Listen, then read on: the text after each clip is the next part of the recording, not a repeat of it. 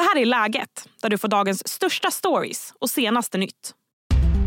USAs tidigare president Donald Trump har gjort sig skyldig till en miljardbluff. A New York state judge has just ruled that Donald Trump committed fraud by exaggerating the value of his assets in financial statements.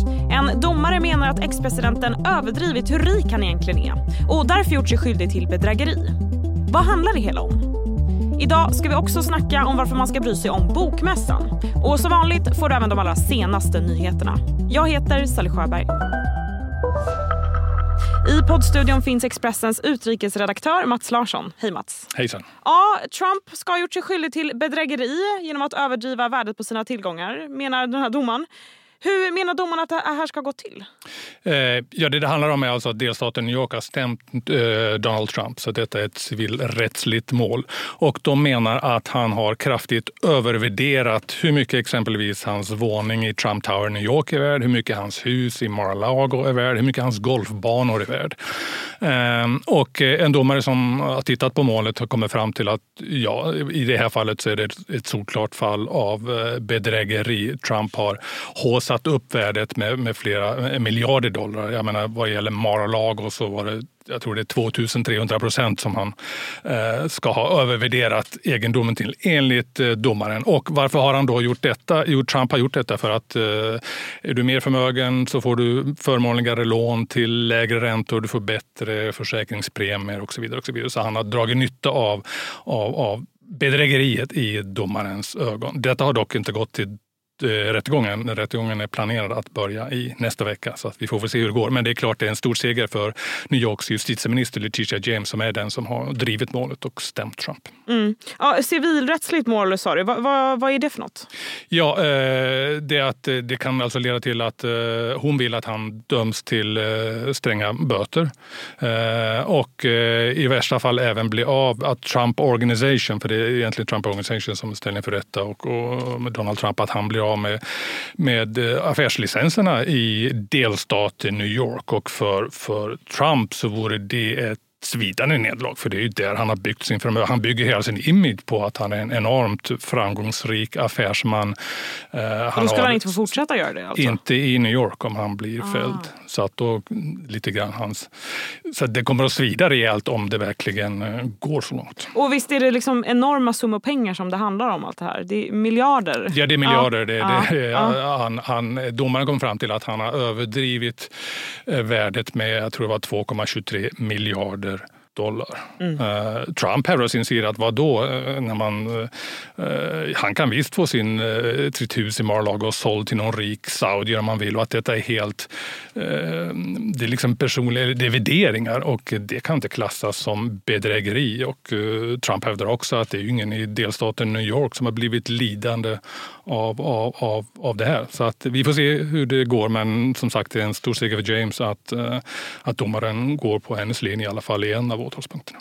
Vi ska snart prata mer med Mats Larsson, men först en kort nyhetsuppdatering.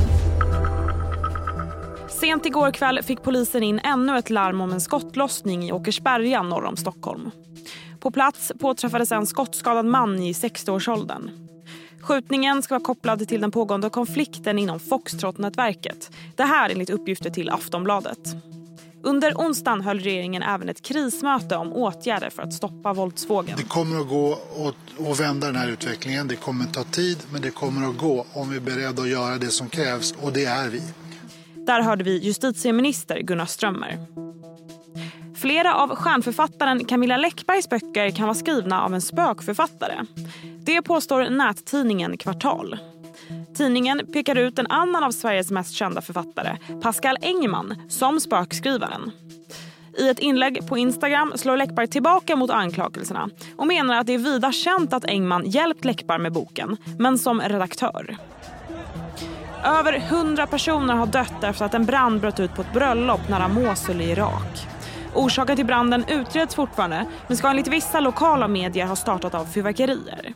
Utöver de döda ska 150 personer vara skadade. Lokala myndigheter befarar att dödssiffran kommer stiga. Hej, Ulf Kristersson här. På många sätt är det en mörk tid vi lever i. Men nu tar vi ett stort steg för att göra Sverige till en tryggare och säkrare plats. Sverige är nu medlem i Nato. En för alla, alla för en. Vi är specialister på det vi gör, precis som du. Därför försäkrar vi på Swedea bara småföretag, som ditt. För oss är små företag alltid större än stora och vår företagsförsäkring anpassar sig helt efter firmans förutsättningar. Gå in på swedea.se företag och jämför själv.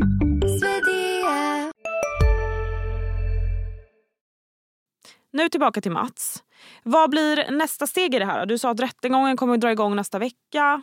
Ja, eh, den är utsatt till den 2 oktober men Trump är djupt missnöjd såklart med domarens utlåtande så han har nu stämt domaren så att även det ska överklagas. Det kan dra ut på tiden. Men eh, om den kör igång den 2 oktober så det, det, är, inför, det är inför en jury eh, och eh, den antas pågå fram till, eh, jag tror de tror att den är klar möjligen i, i december. Eh, och detta är alltså ett civilrättsligt mål och vi ska komma ihåg att Trump är då redan åtalad i fyra kriminella rättegångar. Dels eh, federala rättegångar och även i delstaten New York och delstaten Georgia. Så att han får fullt upp med sina många rättegångar. Ja, jag tänkte precis fråga dig det. Det känns som att eh, jag kallar in dig till att prata om Trump här väldigt ofta. Vad är det han har dömt för hittills? Eller har han dömt för något? Nej, han är, han är inte Nej. dömt för Nej. något. Han, han blev fälld i ett annat civilrättsligt eh, mål där en kvinna anklagade honom för våldtäkt. Uh, och där blev han, där blev han fälld. Också ett civilrättsligt mål i, i New York där hon hade stämt honom. Så att det är väl det enda han är, han är fälld för personligen. Och sen får vi se. Eh, rättegångarna är utsatta. Det kommer att äga rum eh, framförallt nästa våren så det kolliderar ju helt med eh, primärvalskampanjen inför vem som ska bli Republikanernas presidentkandidat.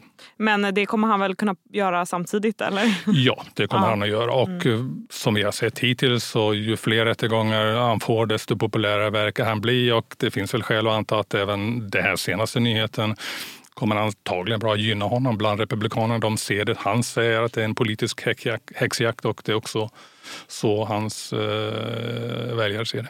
Mm. Vi fortsätter följa vad som händer. Tack så mycket Mats. Det gör vi. Tack, tack. Snart ska vi få höra tre spaningar inför Nordens största kulturevent. Men först blir det fler nyheter.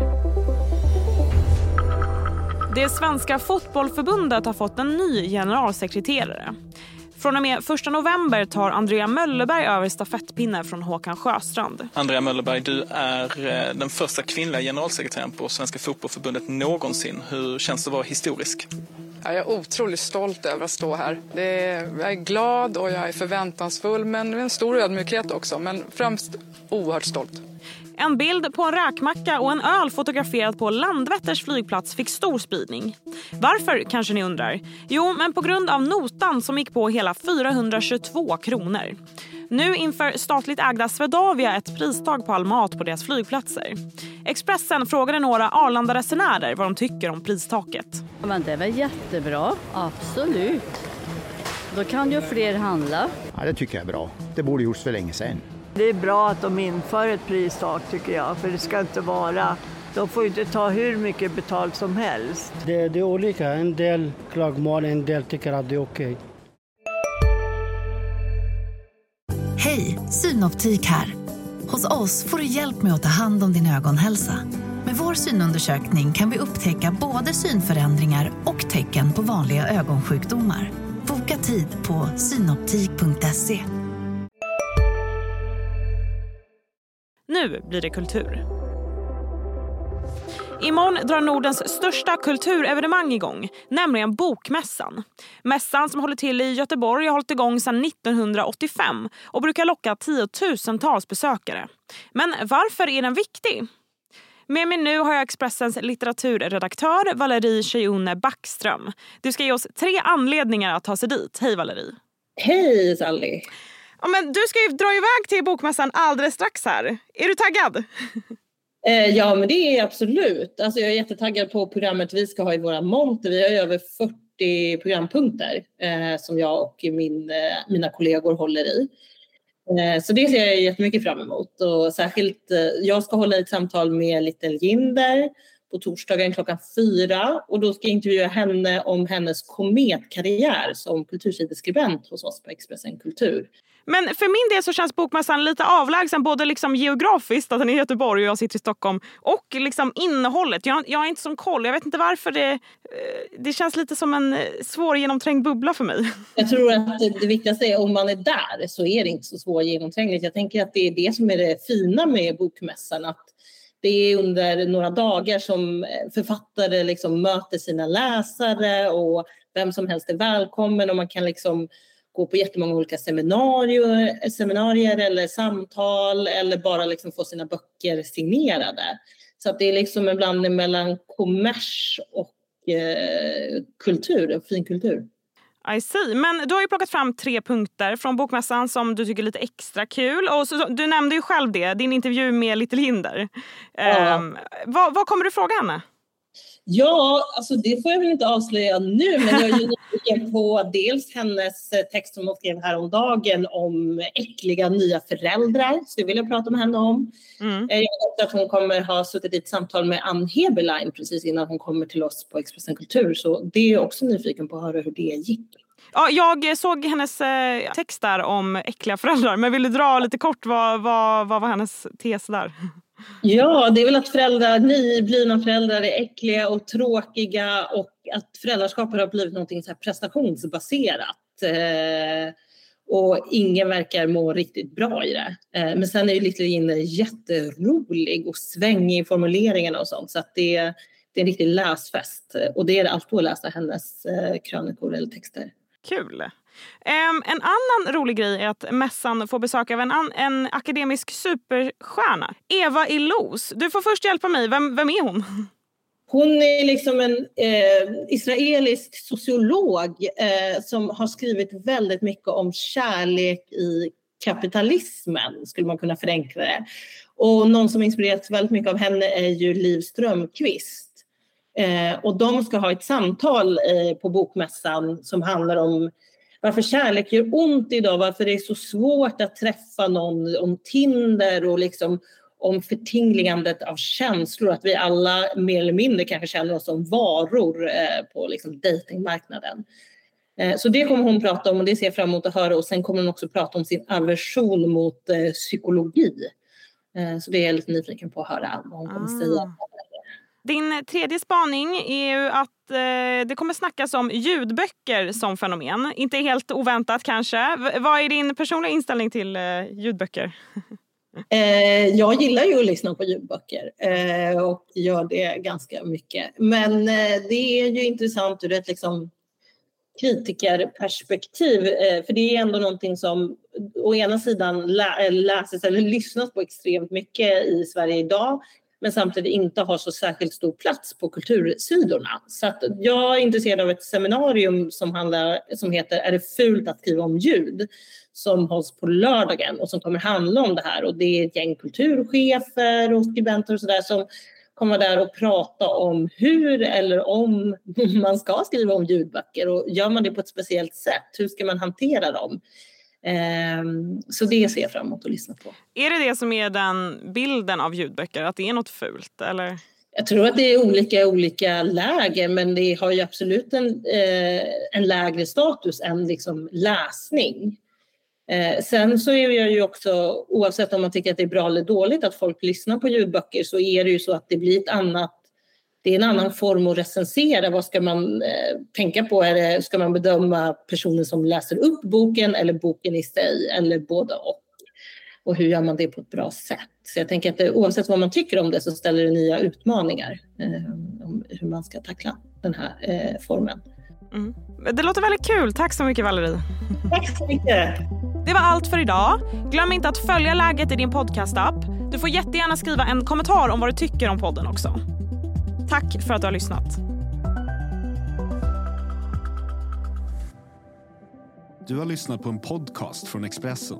Ansvarig utgivare Klas Granström